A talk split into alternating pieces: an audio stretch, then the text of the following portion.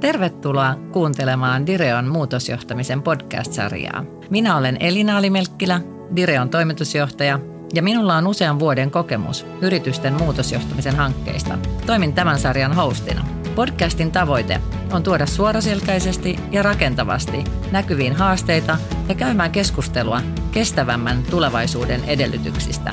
Sarja kokoaa kiinnostavia vaikuttajia keskustelemaan vaihtoehtoisista näkökulmista. Tärkeää asiaa, mutta ei tiukkapipoisella tyylillä. Direon muutosjohtamisen podcast. Tervetuloa mukaan Direon podcast-sarjaan. Tänään me puhutaan kunnianhimoisesta kasvusta ja törkeistä lupauksista. Mulla on kaksi mahtavaa vierasta keskustelemassa näistä aiheista. Elina Jaakkola kasvuryhmästä ja Joel Mansnerus Fixablista. Lämpimästi tervetuloa molemmat. Kiitos paljon Kiitos. kutsusta. Kiva, kun olette täällä. Elina, sä oot kasvuryhmässä Impact Leaderina, eli sä katsot ja toimit näköalapaikalta kunnianhimoisen kasvun rakentamista ja sen haasteita ja mahdollisuuksia yhdessä teidän verkoston jäsenten kanssa. Ja eikö niin, että kasvuryhmä on tämmöinen verkosto kasvun uudistumisen ja kansainvälistymisen kiihdyttämiseksi. Ja teillä on yhtiöitä, jotka koko luokaltaan on kymmenestä miljoonasta eurosta ylöspäin aina sitten sinne miljardiin euroon. Ja sulla on itsellä kokemusta startupeista ja pk-yrityksistä ja suuryrityksistä, eli sulla on niin kuin mahtava tausta tähän tehtävään, mitä sä tällä hetkellä teet. Kiitos, joo, näin pitää paikkaansa ja tota, on kyllä hieno yhteisö, kasvuryhmäyhteisö olla mukana. Kiva kuulla. Ja hei Joel, sä oot tällä hetkellä Fixablin toimitusjohtaja.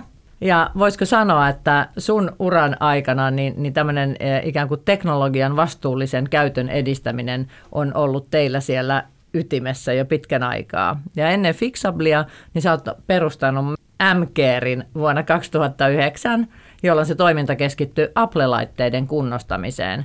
Mutta tänä päivänä MCare on siis ihan aito kiertotalousyritys ja se toimii, eikö niin, Pohjoismaissa ja se palvelee kaikkia tärkeimpiä elektroniikkalaitebrändejä. Ja, ja sitä kasvupotentiaalia, jos mä oon ymmärtänyt oikein, niin, niin te puhutte tällaisesta äh, re-commerce-liiketoiminnasta myös tänä päivänä. Joo, joo, mulla on oikeastaan ura tai koko, koko kiinnostus ihan pienestä pitäen ollut tässä niin kuin korjauksissa ja asioiden kuntoon saattamisessa. Ja ennen kuin perustin MKD, niin toimin itse, itse niin kuin kahdeksan vuotta sitten muissa yrityksissä ihan teknikosta lähtien sitten tällä huoltopuolella, että siitä on pitkä kokemus. Ja tänä päivänä onko niin, että, että siis tämä Fixablin tarina on lähtenyt liikkeelle, että il, ilman niin MGR ei, ei olisi Fixabliakaan, eli se on lähtenyt ihan, ihan teidän omien tarpeiden pohjalta niin kuin syntynyt tämän huoltobisneksen bisneksessä tavallaan havaittujen tarpeiden mukaan, ja te teette tänä päivänä siis saa softaa. Joo, se, se tarve tavallaan oikeastaan konkretisoitui jo vuonna 2003, sanotaan, kun mä olin pari vuotta toiminut teknikkona ja tuli semmoinen fiilis, että nyt mä osaan tämän teknikkohomman tosi hyvin ja aloin miettimään bisneksen kannattavuutta ja, ja niin kuin sitä kokonaispalvelua me copy-pastattiin käytännössä dataa, sitten me etsin softia, ei löytynyt mitään, niin kuin mikä digitalisoisi ja saisi tehokkaammaksi tätä huoltobisnestä. Ja tehtiin in-house-softaa mm. riittävän monta kertaa ja virheitä mm. niiden kanssa ja sitten tavallaan siitä syntyi tämä ajatus, että tähän täytyy tehdä niin kuin kaikille, mm. että tehdään jotain, niin kuin mikä parantaa koko maailman huolto, huoltokyvykkyyttä niin semmoisella vähän niin kuin isommalla ajatuksella. Ja myös siitä, että sit kun me myydään sitä laajasti kaikille, niin saadaan riittävät resurssit kehittämään jotain, mitä kukaan ei ole vielä pystynyt tekemään. Kuulostaa siis todella upealta. Varmaan on ollut törkeitä lupauksia ja, ja, ja tota, kunnianhimoakaan ei ole puuttunut. Ja eikö niin, että siis Fixabli on suomalainen yhtiö, mutta tänä päivänä te toimitte isosti tuolla Jenkkimarkkinassa? Joo, mä hyppäsin Fixablin Amkar toimitusjohtajan tehtävästä 2019 itse, ja silloin me oltiin vielä vähän pienempiä, meitä oli kuusi, oliko kahdeksan henkeä itse asiassa siinä kohtaa, ja sitten lähdettiin kasvattamaan, haettiin rahoitusta, ää, tehtiin, niin kuin kiteytettiin siinäkin sitä ajatusta, että mitä me haetaan ja Tänä päivänä Fixable on nyt 50 henkeä ja toimii 35 maassa ja, ja muun muassa Amerikassa on 2-30 prosenttia asiakkaista. Että, että on, on se, ja kun aloitettiin tämä laajentuminen, niin korona iski suoraan, että jouduttiin siinä taas sitten muokkaamaan vähän strategioita, mutta, mutta siinä nähden on ihan hyvin mennyt. Mahtavaa. Hei, ihan huikeeta, että olette tota tänään täällä mun kanssa puhumassa tästä teemasta kunnianhimoista kasvusta ja törkeistä lupauksista. Mutta tota, enneksi mennään siihen, niin, niin mä ajattelin kysyä teiltä, että, että kun me puhutaan tänä päivänä tosi paljon niin kuin kestävämmästä tulevaisuuden rakentamisesta, kiertotalousteemat on vahvasti, vahvasti esillä, vihreät siirtymät, ää, niitä on jatkuvasti valtamediassa, saa lu, lukea niistä, niin mitä te itse ajattelette, että mikä semmoinen niin kestävä kasvu, mitä se teille merkitsee, mikä siinä on merkityksellistä. Elina, ole hyvä. Joo, teillä tuossa edeltävässä podcastissa oli mahtavasti ja oikein sanottu, että, että jatkossa tulee olemaan vain yksi talous, kiertotalous. Niin jotenkin yhtä lailla pohdin, että me huomataan tällä hetkellä selkeästi, että miten vastuullisuuteen panostaneet yritykset pärjää paremmin kilpailussa. Ja, ja mä uskon, että tämä tulee voimistumaan. Ja kun puhutaan pitkäjänteisestä kasvun rakentamisesta, niin jatkossa tulee olemaan vain vastuullista kasvua. Kasvuryhmässä puhutaan kestävästä kasvusta. Mm. Käytännössä niin, että sitä määrittelyä voi, voi ajatella monelta eri kantilta, mutta suoranaisesti niin, että kestävä kasvu tuo ihmisille, ympäristölle ja yhteiskunnalle enemmän arvoa kuin se ottaa. Ja tähän tarkoittaa sitä, että yritys on tietoinen ja kantaa sitä vastuuta mm. ää, niistä omista vaikutuksista läpi sen koko koko arvoketjun. Ja sitten vielä, nyt tulee pitkä puheenvuoro. Ei se mitään, anna mennä vaan. Kun puhutaan kasvusta, niin nyt puhuttiin tavallaan seurauksista. Mutta kasvu itse on aina seurausta jostakin. Mm. Ja kasvu on seurausta uudistumisesta. Tämä on, tämä on tota sellainen mahtava mantra, mitä, mitä me käytetään. Ihana ajatus. Mä tykkään tuosta tosi paljon. Joo. Eikä annetaan mm. Joo, joo se, mulle se kasvu, kasvu itsessään, niin kasvu kasvun takia ei välttämättä ole se, mutta mä haen niin kuin missiota tietyllä tavalla, että me halutaan tehdä, me haluan tehdä jonkunlaisen impaktin maailmassa. Se tarkoittaa sitä, että tässä meidän näkökulmassa tarkoittaa sitä, että, että me halutaan niin kuin Fixablin näkökulmasta saada meidän asiakkaiden toiminta huomattavasti tehokkaammaksi, joka sitten tarkoittaa sitä, että, että he pystyvät ajamaan omaa liiketoimintaansa paljon paremmin, joka tarkoittaa, että laitteita todennäköisesti huoletaan paljon enemmän ja me niin kuin, sillä, tavalla parannetaan niin kuin, mahdollisuuksia sille, että laitteiden huolettavuus kasvaa maailmassa. Ja, ja tässä kohtaa se on mun mielestä niin kuin, vaan todella tärkeä tekijä. Yksi tämmöinen laitteen valmistus. Kerron nopean esimerkin, yritän pitää Joo, sen lyhyenä, mutta nopean mm. esimerkin siitä. Mä, ää, meillä meni kotona pesukone rikki Joo. ja sain vaimolta kolmen päivän niin kuin vasteajan sillä, että se täytyy olla kunnossa, koska mm. meillä on kolme lasta ja paljon pyykkiä. Ja tota, niin laskin nopeasti, että okei, kolme vaihtoehtoa, ostan uuden tilan ammattimiehen paikalle huoltamaan sen ja sitten korjaan itse. Ää, ensimmäinen laskelma päätyi siihen, että jos jokaisen pesukoneen energiatehokkuus paranee 25 prosenttia seitsemän vuoden välein, mikä on niin kuin yleensä pesukoneen elinkaari, niin uuden hankkiminen ympäristön kannalta on, että 47 vuotta pitää käyttää samaa pesukonetta ennen kuin uuden hankkiminen on ympäristön kannalta järkevää. Sitten kun me korjataan näitä mobiililaitteita, mm. niin näissä se sama laskema on noin 200-300 vuotta helposti. Että tätä yhtä puhelinta niin kun ympäristön näkökulmasta pitäisi käyttää niin kauan, jos vaan otetaan energia ja yksinkertaistetaan tämä. Niin tavallaan, jos me pystytään Fixablilla saamaan niin kuin se ajatus ja unelma on, että me tehdään maailmanlaajuinen globaali platformi, joka auttaa ihmisiä eh, saamaan sen huoltopalvelun helposti mm. ää, ja, ja, ja eh, niin kuin firmoja tekemään parempaa bisnestä siitä huoltamisesta niin kuin mahdollisimman ympäristöystävällisellä tavalla. Ni, niin tietyllä tavalla se on se unelma, että jos mä voin sanoa vaikka kymmenen vuoden päästä, että hei, me tehtiin huollosta 20 prosenttia tehokkaampaa maailmassa mm ja, ja silloin niin iso impakti sitten tähän koko maailmaan, että, että tämmöinen niin iso, se on, se on tavallaan se syy, miksi mä haen kasvua, että mä haluan tehdä jonkun tämmöisen ison vaikutuksen maailmassa. Hmm, upeeta. Upea unelma. Kyllä. Mun on pakko kysyä tuohon, että no mihin sä päädyit sen pesukoneen kanssa sitten?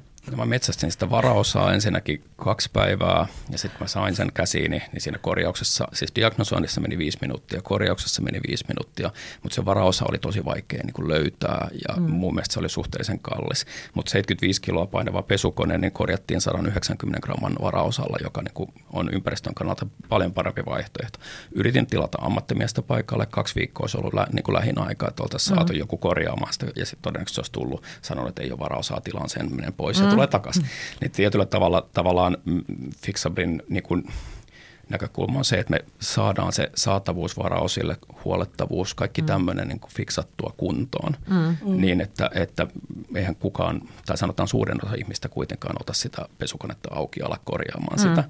Se on ollut mun oma intohimo, mutta meitä mm. ihmisiä ei ole hirveästi, että tämä pitäisi toimia niin kuin kaikille. Ja mm. siihen tarvitaan joku alusta, joka parittaa sen niin kuin saatavuuden ja tarpeen kunnolla. Kyllä, ja silloin varmaan rupeaa nimenomaan, varmaan siis kysyntä ja tarjontakin on se, että, että to, tietyllä lailla tarvitaan ajattelutavan muutosta.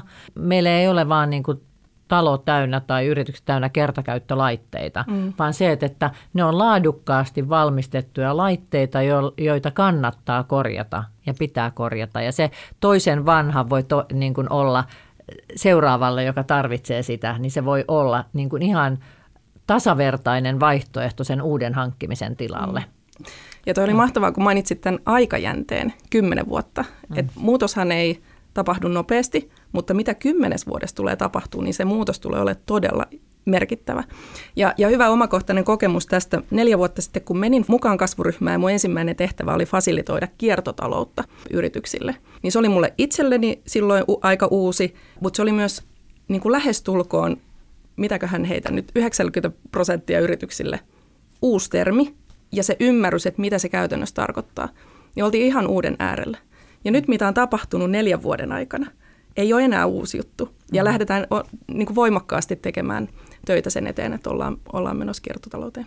Muutos, muutoksen suunta ja se kulmakerroin, se on niin kuin merkittävä tässä ja ne on menossa oikeaan suuntaan.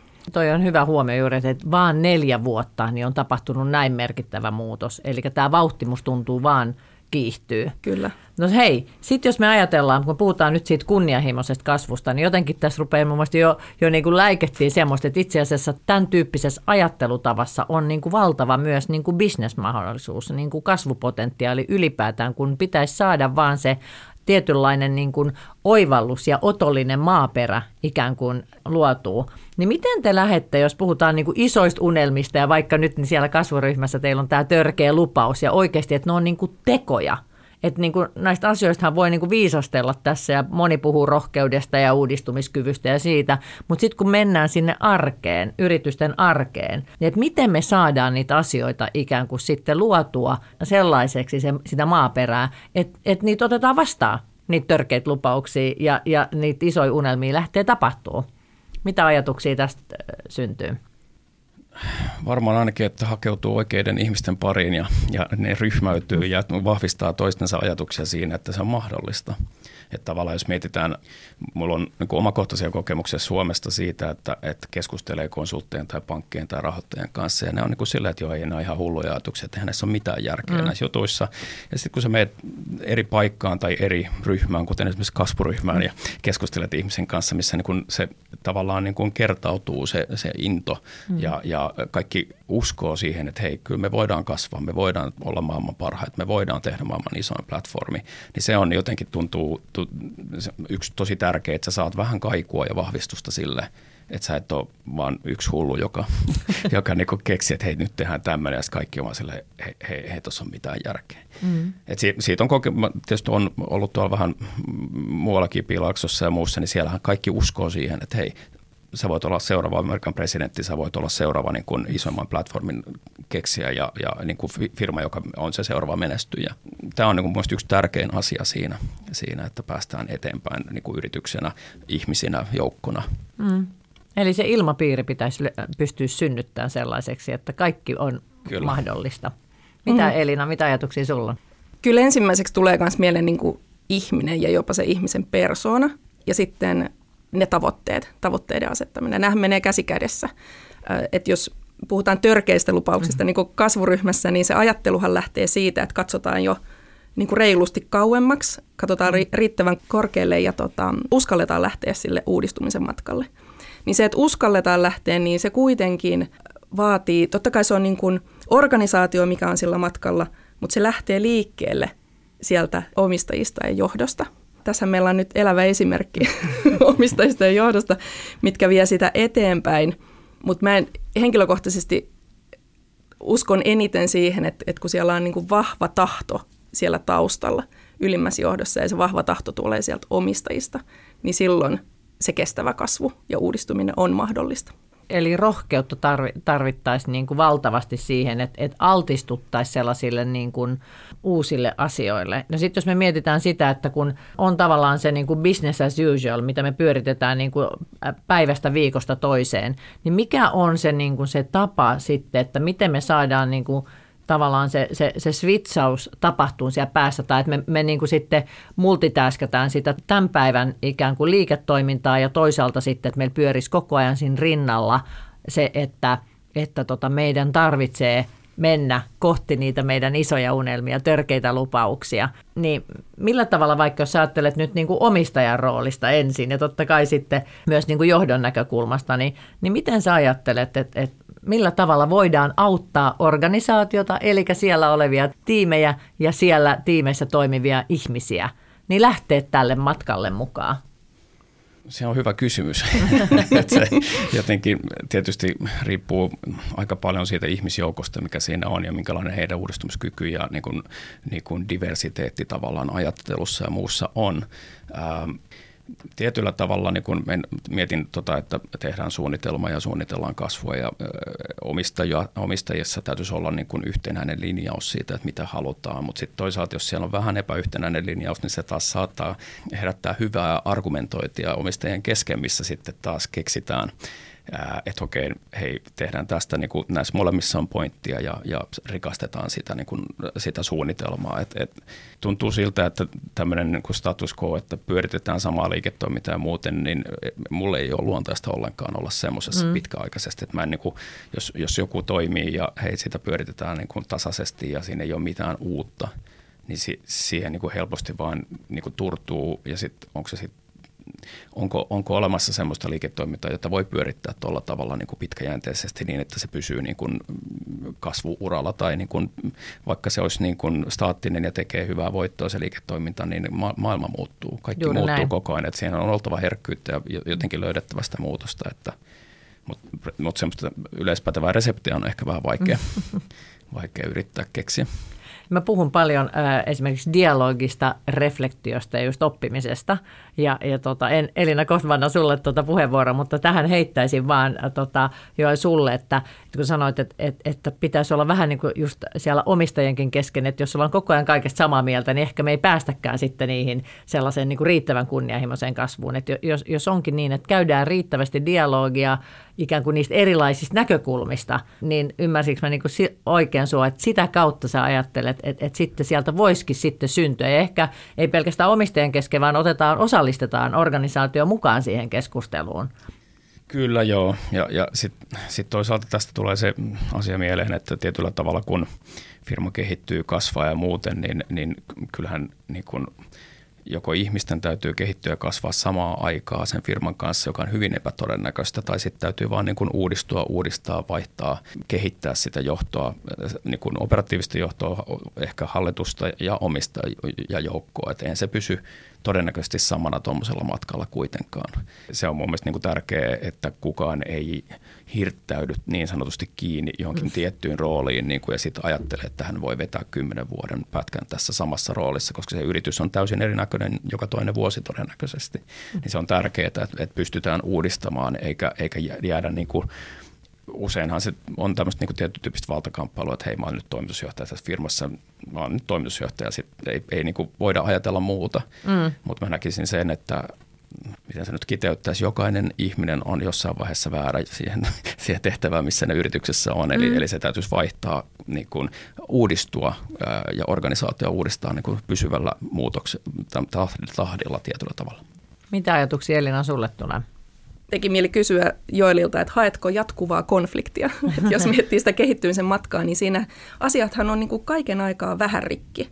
Se jatkuva tietynlainen niin kuin hyvänlainen konfliktikeskustelu mahdollistaa sitä eteenpäin menemistä. No, en ehkä nyt tieten tahtoen jatkuvia konflikteja, joskus niitä syntyy, tai niitä tuntuu syntyvän ihan luonnostaankin niin kuin monessa paikkaa, että ei, ei tarvitse erikseen niin kuin agitoida, mutta eh, ehkä se yksi asia, mikä on tärkeää, että jos tulee konflikti, niin siinä pitäisi nähdä ne, että hei, miten tämä voi kehittää asiaa, eikä, mm. eikä jäädä siihen konfliktiin ja sitten alkaa tappelemaan jostain muutamasta vivusta siellä, jotka mm. ei ole merkityksellisiä lopulta. Mikä on merkityksellistä siihen yritykselle ja sen tulevaisuudelle, niin se pitäisi aina pitää tosi kirkkana mielessä, mm, vaikka ihmiset vähän olisikin konfliktitilanteessa. Mm. Kyllä. Tuossa joku aika sitten alkuvuodesta niin Ilkka Paananen toi mielestäni mahtavasti esille avoimesti ja julkisesti, kun hän puhui heidän tota, sit bisneksen ytimessä niistä heidän pelitiimeistä. Hän sanoi, että yksi isoimmista virheistä hänen omalla ura, urallaan oli se, että ei haastanut niitä olemassa olevia toimintatapoja ja sitä kulttuuria. Että oli itse johtajana juuttunut siihen menneeseen ajatteluun, ja se oli se, mikä on hidastanut sitä heidän uudistumista ja kasvua. Mielestäni oli niin kuin huikea ää, hmm. ulostulo ja eikä syyttä ole niin kuin äärimmäisen kehuttu johtaja. Tästä tekisi mieli kysyäkin jo sulta, että silloin kun MKR aloitti, niin sä olit tietenkin sä olet perustanut sen ja sä oot toiminut toimitusjohtajana, eikö niin Joo. siinä? Kuinka monta vuotta sä toimit siinä toimitusjohtajana? Ainakin kahdeksan vuotta liian pitkään, kymmenen vuotta vissiin kokonaisuutena. Äh, otas nyt jo 2019 mä siirryin syrjään toimaritehtävistä, että – ja se, se oli liian pitkään mun mielestä niin kun jälkeenpäin katsottuna, että se, se, näistä virheistä tulee oppia. Mm. oppia. Nyt mä oon ollut tietyllä tavalla niin kuin kolme vuotta Fixablin toimitusjohtajana. Katsotaan kuinka kauan se kestää se ura, mutta ei ehkä varmaan kymmentä vuotta. Jos me kasvetaan siihen kokoon, mitä mä kuvittelisin, että mihin me päästään, niin mä en ole oikea henkilö myöskään siihen toimitusjohtajan tehtävään. Mm. Koiko se sellaista luopumisen tuskaa? En. Ei. En. Mä en, Miksi? Ähm, mun mielestä jotenkin tuntuu siltä, että se, kuka siinä on niin operatiivisesti johtamassa sitä jengiä, niin, niin tavallaan, että pystyy inspiroimaan sitä porukkaa päivästä toiseen ja olemaan kuitenkin sit suoraan niin kuin esimiehenä siinä, niin se, se on niin kuin tietyllä tavalla, jos mä yritän miettiä jotain niin korrelaatiota, vaikka sä oot joku artisti teet biisin ja sitten se biisi kestää jonkun aikaa, tai siis siitä tulee hittibiisi ja sitten sä alat, kuuntelet sitä, mutta sä kyllästyt aika nopeasti siihen. Hyvät artistit ehkä tekee hyvän albumin, sä voit vuoden kuunnella sitä kyllästymättä siihen ja sitten ehkä tulee pari albumia ja se pari vuotta, kolme vuotta niin oot silleen, että wow, on tosi hyvä, sä inspiroidut, innostut tekemään asioita motivoituneesti siinä, mutta kuinka monta ihmistä maailmassa tai artistia pystyy tekemään niin kuin joku, inspiroimaan ihmisiä niin kuin kymmeniä vuosia tai pit, tosi pitkiä aikaa. Että tavallaan sitten kun ottaa hittinikkareita, jotka ei olekaan Framilla, mm-hmm. jotka tekee biisejä artisteille, niin nehän tekee 30-40 vuotta uran ja koko ajan tulee hittiviisejä, mutta on ne eri keolahamot, jotka johtavat mm. tai siis inspiroivat ihmisiä mm. siinä. Vähän niin kuin samantyyppistä dynamiikkaa siinä, että, että eihän työelämä ole sitä, että hei, siellä on rokkitähtiä, jotka inspiroi ihmisiä saamaan niin ylivoimaisia suorituksia, mutta siinä on jotain tämmöistä tiettyä dynamiikkaa, mikä, mikä ehkä, tota, siis se liittyy myös persoonaan, että mä en ole semmoinen persona, joka jaksaa toistaa yhtä asiaa kymmenen vuotta putkeen ja tehdä sitä niin kuin motivoituneesti myöskään itse, että se tavallaan se muutoksen halu, itse, se niin kuin sisäänrakennettu muutoksen halu johtaa siihen, että että haluaa tehdä jotain isompaa, niin mä en usko, että siihen pääsee vaan tekemällä niin kuin mun kantaisella persoonalla kymmentä vuotta samaa asiaa. Mulle toi kuulostaa siltä, että on semmoinen utelias mieli, joka mm. niin kuin lähtee eteenpäin katsomaan ehkä jotain sellaista, mitä ei vielä, niin kuin, mikä on siellä tulevaisuudessa tulossa. Ja sitten toisaalta mun mielestä on ihan äärettömän arvokas piirre siis niin kuin founderissa tai omistajuudessa, niin kuin toimitusjohtaja yhdistelmä ajattelussa, että sä et haluakaan, että se yhtiö henkilöityy sinuun, vaan niin kuin, että sinä henkilönä olet yksi siellä muiden joukossa ja sitten sulla on myös tavallaan oikeus ja, ja mahdollisuus lähteä toteuttamaan jotain muita seuraavia omia unelmia. Ja silti sä oot niin kuin valmis ikään kuin antamaan sen sun luoman organisaation, sen liikeidean, sen bisneksen niin kuin toisille, että ne lähtee mm. kehittämään sitä. Ja se voi olla, että se kehittyy ehkä johonkin sen tyyppisen suuntaan, mitä ei olisi sitten niin kuin ehkä siinä sinun toimitusjohtaja-aikana lähtenytkään tapahtuu. Niin ja aina löytyy parempia ihmisiä tekemään jotain tiettyä asiaa kuin itse. Mä uskon, niin kuin, mulla on vahva usko siihen, että mä pystyn tekemään mitä vaan, mm-hmm. mutta, mutta mä en ole missään tapauksessa paras missään asiassa. Aina löytyy maailmasta parempi ihminen hoitamaan jotain tiettyä tehtävää ja se on mun mielestä tärkeä just siinä, että osaa rakentaa semmoisen tiimin, joka koostuu näistä, siitä on puhuttu paljon, että hei, osaa palkata oikeat ihmiset, niin hommat lähtee toimimaan. Mm. Ja tekee suunnitelman, lähtee eksekuoimaan, saa, saa sen alkuun hyvin ja sitten löytää ne parhaat ihmiset tekemään sen. Niin todennäköisyys todella paranee mun mielestä merkittävästi, että päästään siihen lopputavoitteeseen, siihen mission toteuttamiseen, mitä, mitä haluaa rakentaa. Mutta on upeaa, miten se tarkoitus ja se unelma on niin paljon isompi kuin se vallanhalu tässä kohtaa. Joo, nimenomaan se, että vaikka niin kuin valta ja vastuu kulkee ikään kuin käsi kädessä, mutta se, siitä on valmis niin kuin luopumaan – ja silti kumminkin kiinnostuneena seuraamaan, että miten asiat menee eteenpäin ja olla sitten ehkä siellä niin kuin omistajan roolissa taustajoukoissa niin kuin tuottamassa sitten sitä pallotteluseinää ja, ja, ja tarvittavaa tukea, mutta ei enää ikään kuin sotkeentua siihen operatiiviseen tekemiseen. Mutta hei, mennäänkö he, hetki tota, matkaa eteenpäin ja tota, Elina tämmöisestä, kun puhutaan siitä, että, että millä tavalla sitten organisaatiossa toimitaan ja ollaan puhuttu siitä, että on, pitää olla visiot ja, ja, ja tota strategiat ja mielellään sitten niin, että niitä strategioita myös lähdetään toteuttamaan. Kaikki yhtiöthän ei tänä päivänä välttämättä edes halua tehdä erillistä strategiatyötä, vaan että se on sellaista rullaavaa tekemistä, niin puhutaan myös tällaisesta, on ihana termi, tämmöinen kotikutosen kaauksen ylläpitäminen, niin voitko hieman avata tätä ajattelua, että kotikutonen kaos ja sitten niin kuin bisneksen draivaaminen, ja, niin, niin tota, ei ehkä aina heti ensimmäisenä kuuluisi niin kuin tuu ajatukset, että ne kuuluu yhteen. Tässäkin itse asiassa äh, niin kuin askeleet johtavat Joeliin, koska muutama vuosi taaksepäin kasvuryhmässä muistan, kun äh, sanoit hienosti sitä, että, että 50 pinnaa yrityksen toiminnassa pitäisi olla häröilyä. Mä en muista, miten se meni nyt aidosti sun sanoilla. Voit korjata. joo, ehkä, ehkä se prosenttiosuus voi olla pienempikin, mutta, mutta, mutta, mutta joo, siinä, siinä tota, niin, tavallaan jos mietitään sitä uudistumista ja et, uudistumiskykyä, niin jos me asetetaan niin kuin turhan tiukat rajat toiminnalle – niin sehän niin kuin jäykistää, sitten toimitaan vaan sen rajojen sisällä ja ei, ei, niin kuin, ei tapahdu mitään laatukannon ulkopuolelle menemisiä, jos me vielä johdetaankin sitä struktuuria niin kuin enemmän. Ja sitten kun rakennetaan näitä struktuureita enemmän ja enemmän, niin se muutos tulee koko ajan vaikeammaksi ja vaikeammaksi. Niin se, se tietyn tyyppinen rajattomuus tai kaos mun mielestä herkistää sille, että hei, ollaan vähän niin kuin varuillaan, mutta ollaan myös vähän avoimia sille uudelle, että hei, täällä voi olla jotain muutakin kuin vaan – vaan sitä, mitä sen laatikon sisällä tapahtuu. Esimerkiksi niin kun lähdetään, on voinut taas matkustaa ja mennä bisnesmessuille ja muuten, niin, niin kyllä se messujen anti usein on sitä, että sä bukkaat palaveri, palaveri, palaveri ja sulla on tietyt agendat siihen näin, mutta sitten jossain ilta dinner eventissä tai niin kuin tämmöisessä, niin sä teet kuitenkin ne parhaat tapaamiset, niin kuin, ne on sattumia. Että mm. et tavallaan, että et sä voinut tietää etukäteen, että toi ja toi ihminen, jotka olivat tosi merkittäviä nyt sitten firman ja tulevaisuuden kannalta, niin olikin siellä. Mm. Niin tietyllä tavalla – tavallaan jos ollaan täysin siinä boksissa, täysin siinä struktuurissa, niin, niin vaikkei siitä on niin kuin löytää muuta kuin sen suunnitelman mukainen asia, mutta sitten maailma muuttuu. Kun mä mm. mainitsin aikaisemmin, niin tavallaan herkkyys sille muutokselle ja niille heikoille viesteille ja tämmöisillä, niin mun mielestä jää pois, jos ei ylläpidetä tämmöistä tietyn tyylistä sopivaa rajattomuutta, jota mm. kotikutoiseksi kaaukseksi silloin niin kuin aikaisemmin tavallaan reflektoin. Ja tämähän on tärkeää, että se menee jokaisella niin kuin läpi koko organisaation. Ne on niitä arkisia valintoja. Tämä oli hyvä tämä tapahtumaesimerkki. Ja sehän on meillä jokaisella niitä valintoja, että mennään, otetaanko me videotapaaminen vai mennäänkö me mm. tapaamaan mm. ihmisiä fyysisesti.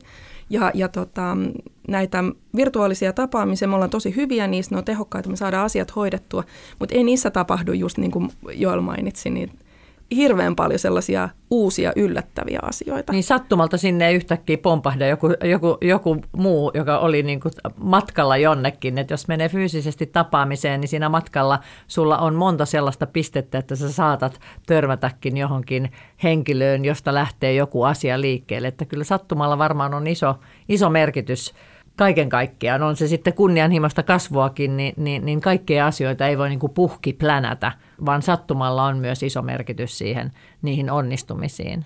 Kyllä. Hei, tota, eli äh, jos nyt ajatellaan, tänä päivänä puhutaan paljon agilesta tekemisestä, niin tarkoitatko vähän tämän tyyppistä, että me, meidän pitäisi olla enemmän meidän omalla ajattelutavallaankin niin kuin ketterämpiä ja joustavampia, eikä olla niin kuin liian sellaisia kliinejä juurikin siinä meidän boksissa, että meillä on tietyt ikään kuin reunaehdot, millä tavalla me, me, me sitten toimitaan. Että siellä saa olla hetkittäin sellaista vähän villimpää ja, ja, ja hullumpaakin meininkiä. Eli eikö se silloin haasta tietynlaista sitä, sitä johtamisen kulttuuria myös? Joo, kyllä niin kuin, mitä mä oon itse nyt parina vuotena, nyt kun on startupista kyse Fixablissa versus vähän tämmöisestä eri, erityyppisestä firmasta MKRS, joka on vähän etaploitunut, stabiilimpi. Ja tässä startupissa luodaan niin kuin hulluja visioita ja mennään eteenpäin ja niitä kohti ihan eri tasolla kuin, kuin tuolla. Niin tavallaan mä itse huomaan koko ajan se, että siis me yritetään olla mahdollisimman agiili muutoksissa ja, ja tehdä päätöksiä muuten, mutta että saa sen organisaation struktuurin hallituksen omistuksen mukaan siihen muutokseen niin kuin riittävällä nopeudella, niin se, se on yksi iso, iso haaste. Ja siinä, siinä jos on niin kuin struktuurit on liian jäykkiä, ne ei ole semmoisia, että hei, soitamme tästä hallitukseen, että hei, vaihtaako mm. suuntaa tänään ja, ja toteutetaan huomenna, niin tämmöiset asiat ehkä, ehkä niin kuin oma fiilis on, että jokais, varsinkin tämmöisessä isossa murroksessa, mitä nyt ollaan eletty viimeiset pari-kolme mm. vuotta, niin päätökset niin kuin pitäisi olla tosi nopeita. Aina ei edes ole aikaa odottaa dataa, että se, hei vahvistetaan tämä data, ymmärretään tätä, vaan siinä pitäisi olla tietty ripaus intuitiota ja hulluutta mm. tai, tai rohkeutta mm. mukana. Ni, niin tietyllä tavalla tuossa ehkä johtamisen muutoksen nopeus on, mm. on niin kuin tosi, tosi mm. niin kuin hankala ylläpitää sopivalla vauhdilla. Elina. Haluaisin tuoda tähän just, että me tullaan takaisin siihen uskallukseen, rohkeuteen. Se lähtee meistä ihmisistä. Että uskalletaan tehdä sellaisia ää, niin kuin päätöksiä ja toimenpiteitä, mitkä voi myös järkyttää sitä omaa niin kuin olemassa olevaa balanssia. Ja sitten just tähän johtamiseen, että, että silloin kun meillä ei ole dataa, meillä on sitä intuitioa, niin silloinhan me puhutaan johtamisesta. Mm. Sitten kun meillä on paljon dataa, niin sitten mm. se, on, sit se on managementtia. Mm. Mm.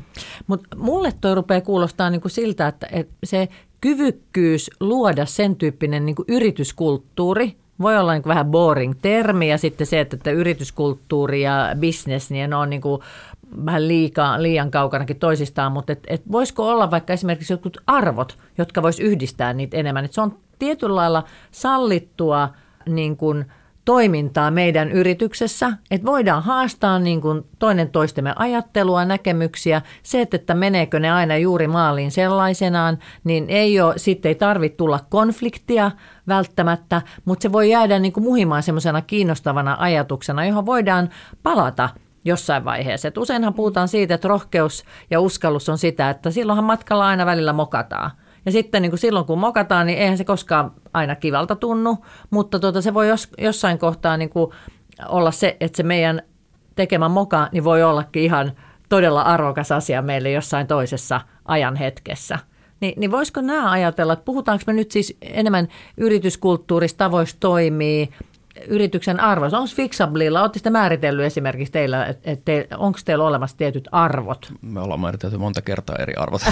arvot tota, niin, ky, siinä mun mielestä on niin hyvä ajatus siinä, että, että tehdään se, luodaan se arvokulttuuri, se miten se johdetaan sisään ja miten sitä ylläpidetään on sitten niin ihan oma haasteensa, mutta mut tietyn tyyppinen niin toimintatapa niin kuin ihmisten kesken siellä yrityksessä ja muuten, niin se, sen pitäisi olla niin kuin standardi ja mm. tavallaan just tämä ettei pelätä tehdä virheitä ja voidaan tehdä virheitä, mutta sitten oppi, pyritään oppimaan niistä paljon. Ja, mutta et, et, et, kun tietyllä tavalla niin kuin tietyn tyyppiset ihmiset, niin kun jos ne löytää toisensa, niin sit sitä ei edes tarvitse johtaa, vaan ne toimii niiden omien arvojensa mukaan, jotka on yhteensopivia yrityksen arvon mukaan. Et ehkä rekrytoinnissa on se niin kohta, missä sitä arvoasiaa pitäisi testata todella pitkälle, ja niin me Fixabissakin tehdään, että mietitään, että hei, sopiiko tämä meidän kulttuuriin, vaikka se olisi CVltään paras kandidaatti, niin se voi olla, että se ei vaan sovi meidän yrityskulttuuriin mm. ja siinä kohtaa tehdä näitä valintoja. No sitten kun ne arvot muuttuu, niin onko meillä oikeat ihmisiä ja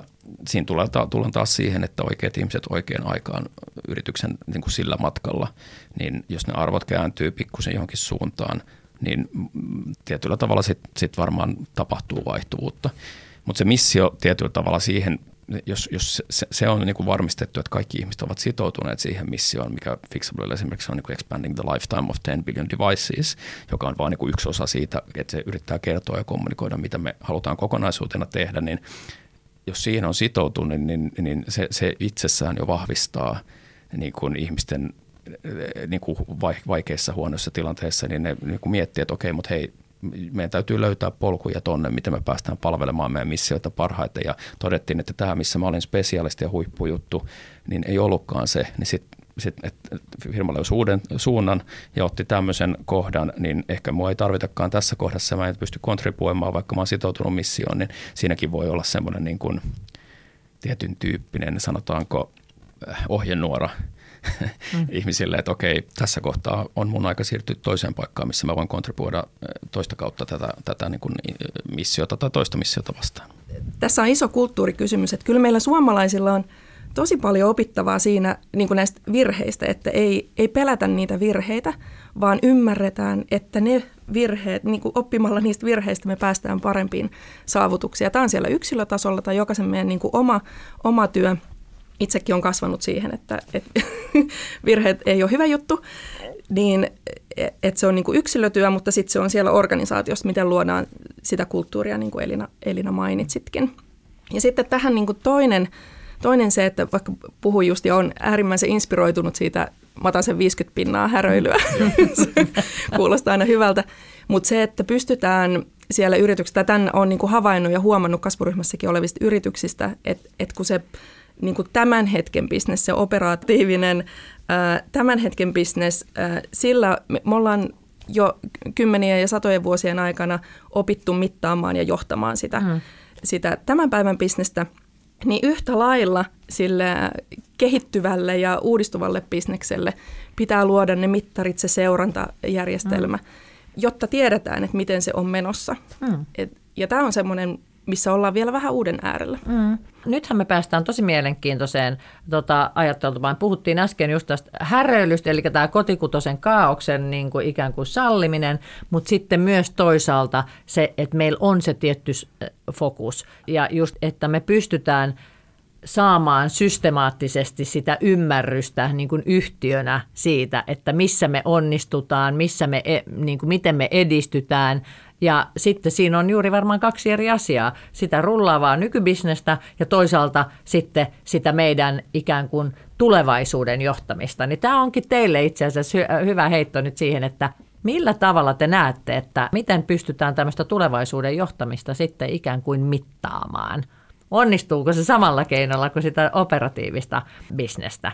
Mitataan. Esimerkiksi on erilaisia KPI tai OKR tai, tai mitä tahansa tämän tyyppisiä ää, menetelmiä ja mekanismeja, niin, niin miten tulevaisuuden tätä johtamista pystytään mittaamaan? Syvä huokaus. Tota, tota, niin, ähm, jos mietitään johtajuutta kolmena horisonttina, että on se nyky ja niin kuin vähän keskipitkä ja pitkä, niin, niin sen nykyään on helppo, että sinne pannaan KPI ja katsotaan, miten menestytään liiketaloudellisesti ja kaikki tämmöiset asiat. Se seuraava, jos meillä on OKR tai jotkut muut freimit siellä, missä asetetaan tämmöisiä, niitä on vaikeampi numerollistaa mun mielestä mm. jo siinä kohtaa, niin ehkä yksi voisi olla ajatuksena vaan, että, että niin kuin – mitataan niin kuin henkilöstön sitoutuneisuutta ja tietyllä tavalla sitä, niin kuin, että minkä, mikä fiilis henkilöstöllä on, niin se voisi ehkä peilata siihen niin kuin H2-horisonttiin, että missä siellä mennään. Sitten kun mennään sinne niin kuin viimeiseen niin kuin visiotason pilvessä leijumiseen, niin, niin mulle ei kyllä nyt ainakaan heti tule mieleen, että minkälainen numerollistaminen siihen voisi, että miten sitä mitattaisiin. Mutta ehkä siinäkin jonkunlainen niin kuin inspiraatio tavallaan, että miten, miten koko tiimi on niin kuin inspiroitunut asioista tekemään ja miten ne reflektoi niin kuin sitä koko missiota, mm. niin tiety, miten ne sitoutuu missioon voisi olla yksi mittari esimerkiksi, että mm. et, hei, nämä on kaikki niin kuin antaa yhdestä kymmeneen niin keskimäärin 8,7 tai 8,8 siitä, että miten he on sitoutunut missioon, niin tämän tyyppisiä, että henkilöstö kulloinkin aina yrityksessä voisi olla jonkunlainen niin kuin reflektiopiste, mistä voidaan mitata tätä. Mm. Toi on oikein hyvä, kiinnostava pointti. Onko Elinalla ajatus tuohon? Joo, en myöskään sellaista konkreettista esimerkkiä ehkä osaa tuohon. Se on hyvin yrityssidonnainen ja tilannesidonnainen ja teilläkin ehkä te olette niin kuin aika kuitenkin uusi yritys ja te olette matkalla sitä teidän unelmaa kohden tosi vahvasti. Sitten eri tilanne on äh, esimerkiksi jo vaikka satavuotiaalla mm. perheyrityksellä, joka saattaa olla täysin uusien äh, asioiden äärellä, että pitää luoda uusia toimintatapoja, ehkä kääntää liiketoimintamallia ihan uuteen uskoon. Niin siellä sitten se siihen uuteen kääntämiseen, resurssoiminen, se aika, resurssoida rahaa, ne omat vastuuhenkilöt, sille ketkä on niitä oikeita henkilöitä, mitä tuossa aikaisemmin puhuttiin.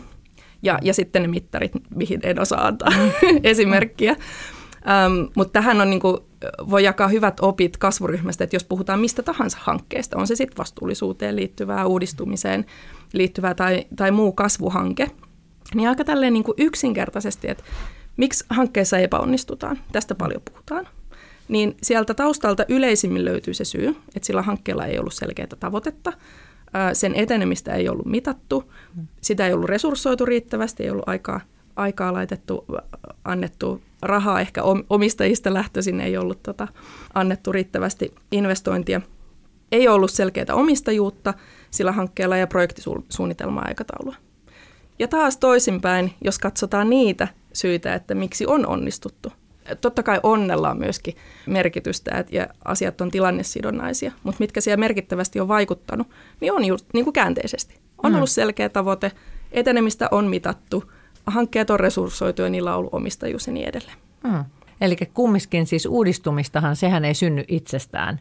Ja niitä, sitä tulevaisuuden johtamista, niin se vaatii myös tietynlaista tiukkaa johtamista. Ja sitten se tarvit, vaatii myös niin kuin investointeja, mm. eikö niin?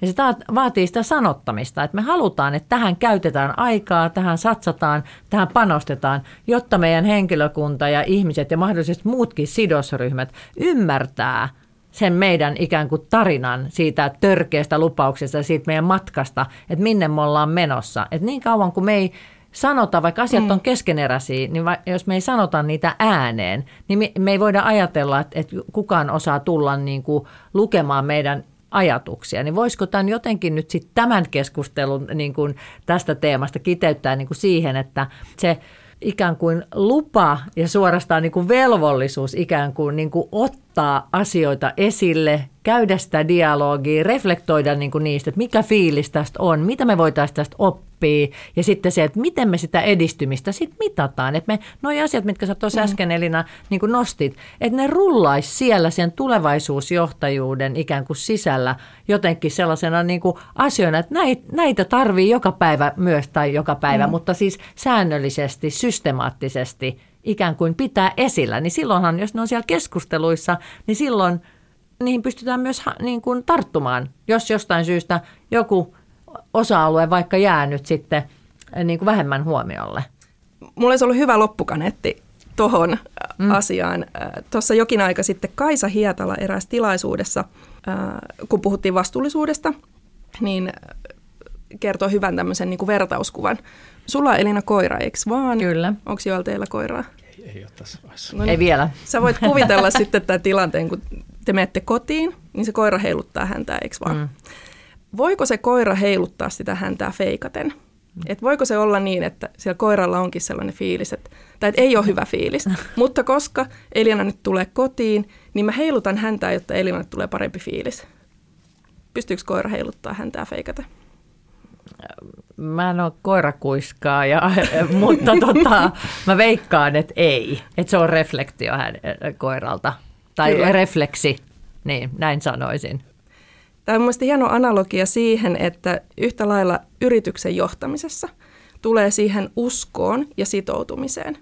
Että jos sanotaan, että hei, halutaan olla vastuullisessa bisneksessä tai halutaan tehdä vastuullisesti, mutta jos niitä toimenpiteitä ei tuoda niin kuin koko organisaatio sinne johtoryhmän hallituksen agendalle voimakkaasti. Et jos se on se sirpa siellä jossain tietyssä roolissa, kuka vastaa siitä asiasta ja voi tulla kerran vuodessa sitten esittämään, mitä hienoja juttuja on tehnyt, niin eihän me sillä tavalla tehdä sitä muutosta, mm. vaan johtajan tulee itse uskoa siihen asiaan. Se, että sanoo, että vastuullisuus on meille tärkeää, mutta hän itse ei henkilökohtaisesti uskokaan siihen, mm. niin what's the point? Mun mielestä toi sama pätee tosi hyvin siihen, että jos mietitään muutosjohtajuutta ja sitä, että pitää saada aikaiseksi se muutos, niin, niin jos johtaja ei itse ymmärrä sitä niin kuin, tai ei ensinnäkään ole sisäistänyt sitä muutosta itse, että tämmöinen tarvitaan ja tehdään ja sitten ei ymmärrä sitä niin muutoksen tärkeyttä, niin tosi vaikea sitä on tuoda ja johtaa läpi ja, ja sitten yleensä niissäkin projekteissa, sit kun lähdetään johtamaan ja annetaan, joku antaa omistaja tehtäväksi, että hei tehdään tämmöinen muutos tässä,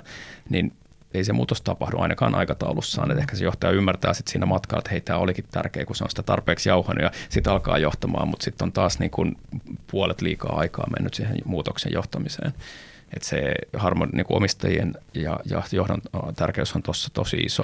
Ja tämä, nimenomaan tämä vastuullisuuspuoli on, on niin kuin – sanotaanko, että ei, ei ole ihan helppoa löytää nykymaailmassa vielä niin kuin, niin kuin harmoni, harmoniaa siellä niin kuin omistuspohjassa. Siitä, ei, siitä niin kuin alussa mainitsin, että neljä, on puhuttu siitä ja vastuullisuus nostaa päätä ja muuten, mutta mä olin yhdellä messulla Amerikassa, missä juttelin yhden isoimman puhelinoperaattorin jälkimarkkinointihenkilön kanssa, joka ei tiennyt termiä ESG. Ja, ja sitten niin tajusin, että kyllä me vastuullisesti puhutaan oikeasti täällä maailmassa, mutta niin kuin Kaliforniassa, ainakin Pohjoismaissa, ehkä Euroopassakin ja Australiassa vaan.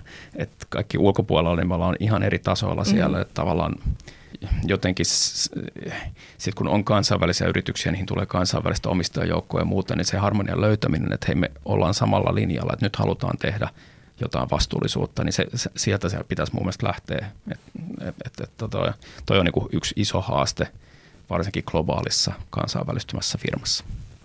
Tätä voisi jatkaa vaikka kuinka pitkä me ruvetaan lopettelemaan nyt kun hiljaa tätä keskustelua, mutta oli upea, että nostit tämän ESG-asian ja vastuullisuuden, koska me ollaan näissä aiemmissakin podcasteissa siitä, siitä puhuttu, että, että mikä se todellisuus oikeasti on, että riittääkö, että on se äh, mahdollisesti konsultilta ostettu ESG-raportti tehty ja siellä ei organisaatiossa mm. ymmärretä, mitä se, mitä se tarkoittaa vai onko se oikeasti niitä vastuullisia tekoja, joita me teemme. Että joskus mä oon heittänyt sellaisen ajatuksen, että pitäisikö sittenkin yrityksissä kirjoittaa enemmän se vastuuttomuusraportti, niin olisiko se sitten konkreettisempi, mm. että me ei olla näissä asioissa vielä va- riittävän vastuullisia, mutta näitä asioita me ruvetaan pikkuhiljaa fiksaamaan. Mutta hei, ei mennä siihen. Mä kysyisin nyt ihan tähän loppuun teiltä vielä, vielä sen, että mitkä olisi semmoiset niin kriittisiä menestystekijöitä sille kunnianhimoiselle kasvulle, nimenomaan niille niin kuin teoille, konkreettisia, simppeleitä, yksinkertaisia asioita, mitä siellä voisi niin kuin johdossa, organisaatiossa, tav- tavassa sanottaa asioita.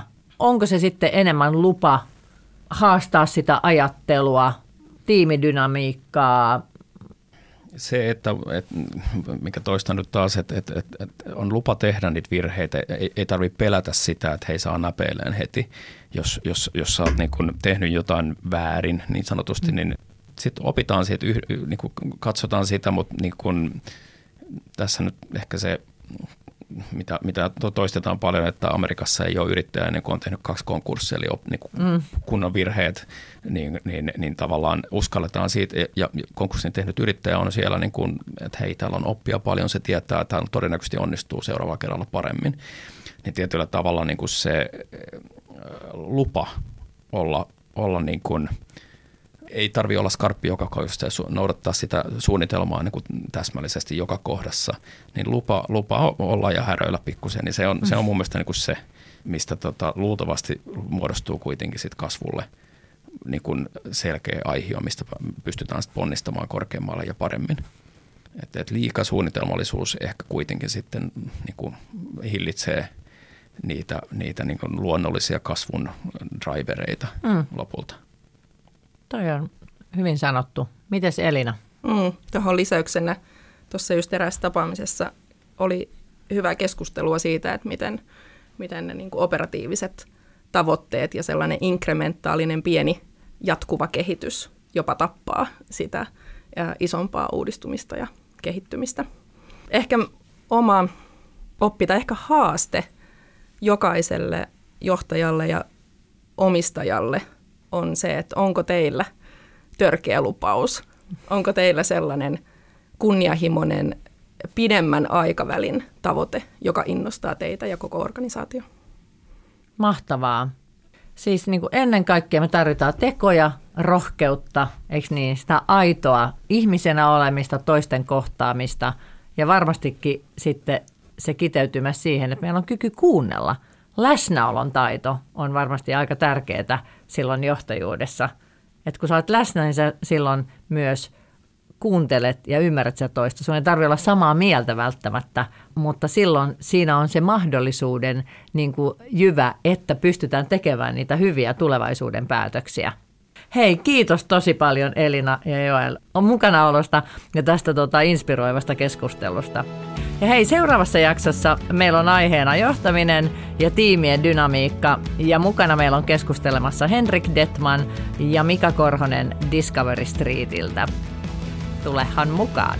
Direon muutosjohtamisen podcast.